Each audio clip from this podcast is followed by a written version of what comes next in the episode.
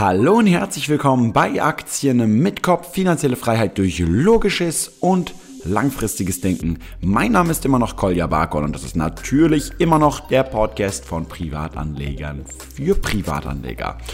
Und heute möchte ich mal eine kleine Warnung an Langfristinvestoren aussprechen.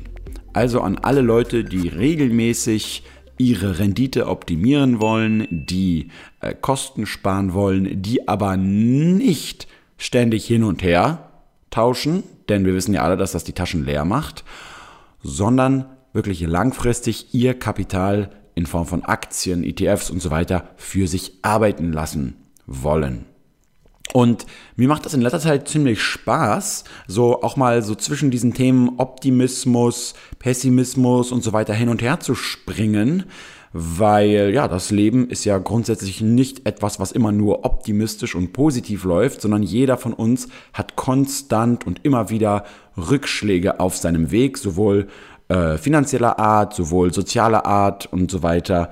Und keiner ist davon ja im Prinzip immun. Und äh, ähnlich wie ich neulich im Podcast, wo ich über Pessimismus gesprochen habe, welches ich im Prinzip immer noch als einer der wichtigsten Podcasts erachte, ähm, und ähnlich wie auch beispielsweise der Rainer Zittelmann oder Dr. Dr. Rainer Zittelmann in seinem Buch Die äh, Psychologie der Superreichen schreibt, wo er ganz interessant darlegt, dass die Risikofähigkeit von extrem reichen Menschen so mit dem Alter, also je älter sie werden, nach und nach auch so ein bisschen nachlässt und dass sie, was den Optimismus und den Pessimismus angeht, die erfolgreichsten eben die sind, die zwar einerseits optimistisch denken, aber andererseits auch nicht zu optimistisch, weil das eben dann sehr häufig zur Selbstüberschätzung führt und diese Menschen sehr häufig zu viele Risiken eingehen und das dann eben zu Kapitalverlust führen kann. Das aber nur als kleine Einleitung. Es geht also insgesamt immer um eine Balance. Welche Balance, auf welcher Ebene, wie weit man gehen will, wo diese Balance liegt, das muss jeder von uns beispielsweise immer zu 100% selbst entscheiden. Also, ich nehme mal ein paar Beispiele. Wie viel Geld möchte ich eigentlich sparen? Wie soll also die Sparquote ausfallen und wie viel möchte ich ausgeben zwischendurch? All das ist ja zum Beispiel eine Balance zwischen Ausgabe, Konsum und Investition oder Sparen. Und genau wie solche Entscheidungen natürlich eine Rolle spielen bei dem Finden von einer Balance, ist es eben auch mit dem heutigen Thema, wenn es um diese Warnung geht und um die Zeit, die wir für etwas einsetzen wollen. Und was meine ich hiermit konkret? In Jonathans Dividendenstrategiegruppe, die kennt ihr ja wahrscheinlich mittlerweile auch. Ähm, haben wir auch letzte Woche bereits gesprochen. Also falls ihr Jonathan noch nicht kennt, der ähm, hat letzte Woche mit mir zusammen den Podcast über Starbucks gemacht. Und ähm, ich habe da immer wieder auch mal reingeschaut in die Gruppe. Also regelmäßig gucke ich immer, was dort diskutiert wird. Und ich finde das neben der Aktie mit Kopfgruppe immer eine super Ergänzung. Einfach noch so mehr mit dem Fokus auf Dividenden. Und dort habe ich gesehen, dass Jonathan irgendwie gestern oder vorgestern oder so ein Dividenden-Tool vorgestellt hat. Und das ist ein Excel-Tool, ähm, was ziemlich imposant auf den ersten Blick aussah, also mit extrem vielen unterschiedlichen Funktionen, Berechnungen und, und ähm, damit kann man eben ausrechnen bei dem aktuellen Gehalt, aber eben auch unter Berücksichtigung von Gehaltserhöhungen, von Inflation, von Steuern, von Dividenden und so weiter. Also ganz viele Inputfaktoren kann man ausrechnen, wann man ungefähr die finanzielle Freiheit erreicht hat. Und natürlich auch unter angemessenen Benchmarks, unter angemessenen Risikofaktoren und so weiter. Und jetzt ist der, warum ich überhaupt diesen Podcast jetzt mache oder heute auf diese Idee gekommen bin, ist, dass dieses Tool eben nicht kostenlos ist, sondern dieses Tool kostet 18 Euro. So, ich persönlich, mir ist es vollkommen egal. Ich brauche dieses Tool nicht. So, und viele andere denken wahrscheinlich ähnlich. Aber es gibt natürlich auch viele, die sich sagen, okay, es wäre vielleicht doch mal ganz interessant, das auszurechnen und zwar haargenau mit jeder einzelnen Funktion, um dann eben mal zu wissen, möchte ich denn vielleicht ein bisschen mehr Gas geben noch oder mich umorientieren, damit ich dieses Ziel, falls ich überhaupt dieses Ziel habe, zu erreichen? Dafür kann das natürlich sehr hilfreich sein. Aber da war so ein Kommentar unter dem Post und da steht neben vielen anderen Kommentaren, wo sich beschwert wurde oder gesagt wurde, ähm, das ist jetzt hier eine Kommerzgruppe oder äh, das wäre besser, wenn dieses Tool kostenlos wäre, war ein Kommentar, der mich sehr interessiert hat und zwar, das kann man sich doch einfach selbst ausrechnen. Und dann ist es kostenlos. Stimmt's? Stimmt eben nicht. Und genau das ist die Warnung, die ich heute hier deutlich aussprechen möchte und so ein bisschen aus meiner Erfahrung mit euch teilen möchte. Denn wenn du, wenn du dir dieses Tool selbst erstellst, dann hast du natürlich selbst auch Kosten. Nur eben nicht deine eingefrorene Arbeit, die du vorher mit jemand anders getauscht hast in Form von dem Geld, in Form von diesen 18 Euro, sondern eben in Form von deiner Zeit, die du jetzt investieren musst, um dieses Tool dir selber zu erstellen. Das heißt, genau wie so ein Tool zum Ausrechnen der Dividende, kann ich mir ja auch mein Brot selber backen morgens, statt es beim Bäcker zu kaufen. Oder ich kann mir statt diese äh, Magerquark, äh, die es äh, jetzt mit Früchten und so weiter beim Lidl gibt, auch einfach einen normalen Magerquark kaufen und dann selber Früchte anpflanzen und die dann pflegen und hegen und dann dafür benutzen.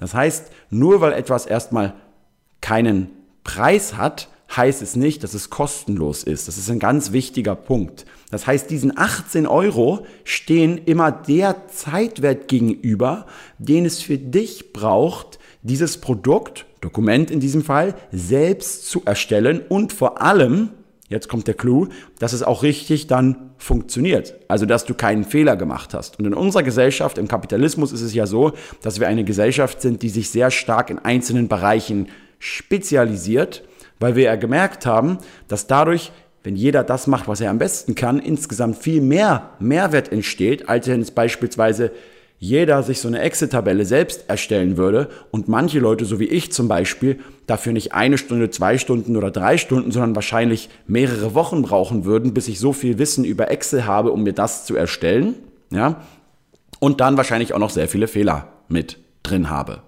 Das heißt, es geht gar nicht so genau um dieses, um diese Frage, brauche ich jetzt dieses Tool nicht oder ja, dieses, das muss jeder selbst für sich festlegen, sondern es geht darum, dass man einfach anerkennt, dass das Geld auszugeben immer dieser Zeitwert gegenübersteht, wenn man auf dieser monetären Ebene sich befindet. Und zur monetären und sozialen Ebene komme ich gleich noch ein bisschen, weil ich finde, dass es ganz wichtig ist, dass man diese beiden, äh, dieses Konzept davon versteht. Das geht zurück auf Dan Ariely, einem äh, Psychologen und Wissenschaftler, der sehr interessante Bücher auch dazu geschrieben hat, wie zum Beispiel das Buch Predictably Irrational oder auch sehr interessante Blogbeiträge zu diesem Thema früher geschrieben hat.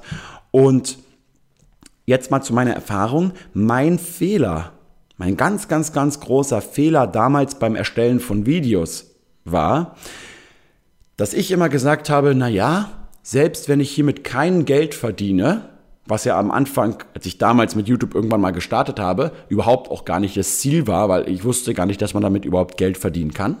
Aber jetzt, wo es dann immer professioneller und professioneller wurde, habe ich mir immer noch gesagt, das Coole an diesen Videos ist, dass ich sie ja komplett kostenlos erstellen kann. Das heißt, klar, ich habe natürlich einerseits ab und zu mal eine Kamerainvestition oder eine Investition in vielleicht ein neues Mikrofon, wie dieses Blue Yeti, in das ich hier gerade spreche, welches übrigens eine super Qualität hat. Seit äh, Jahren benutze ich das, also wirklich ein Top-Podcast-Mikrofon. Und ähm, habe dann immer gesagt, ja, das Coole ist, ich habe einfach dann ja eigentlich gar keine Risiken und ähm, ich habe keine, keine hohen Kapitalinvestitionen und äh, die Videos selber zu machen kostet ja nichts, weil ich äh, muss ja einfach nur drehen. Äh, klar, ich muss ab und zu auch mal einen Bus bezahlen oder irgendwie was anderes äh, für eine Drehgenehmigung vielleicht oder wenn ich irgendwo hinreisen muss und so weiter, aber das ist eben falsch. Das ist eine Milchmädchenrechnung. Und dann hat, bin ich hier auf Mallorca mal auf einen richtigen Unternehmer gestoßen, der mir mal dann so ein bisschen vorgerechnet hat äh, und gefragt hat, Kolja, was würdest du denn machen alternativ, wenn du keine Videos drehst? Ja, und da bei diesem Stichwort alternativ kommen wir gleich noch zu diesem Thema Opportunitätskosten. Hat gesagt, ja, dann würde ich wahrscheinlich meine Fitness-Sachen weitermachen, als Personal Trainer arbeiten hier und so weiter. Dann hat er angefangen so zu sagen, okay, wie viel verdienst du denn da als Personal Trainer pro Stunde normalerweise? Oder was hast du verdient? Also ich gesagt, ja, angefangen damals im Fitnessbereich habe ich mit 10 Euro die Stunde. Irgendwann waren das dann halt in meiner besten Zeit am Ende so bis zu 70, teilweise sogar noch mehr pro Stunde. Also 70 bis 80 Euro pro Stunde konnte ich dann schon verlangen. So. Und hat er gesagt, okay, gut.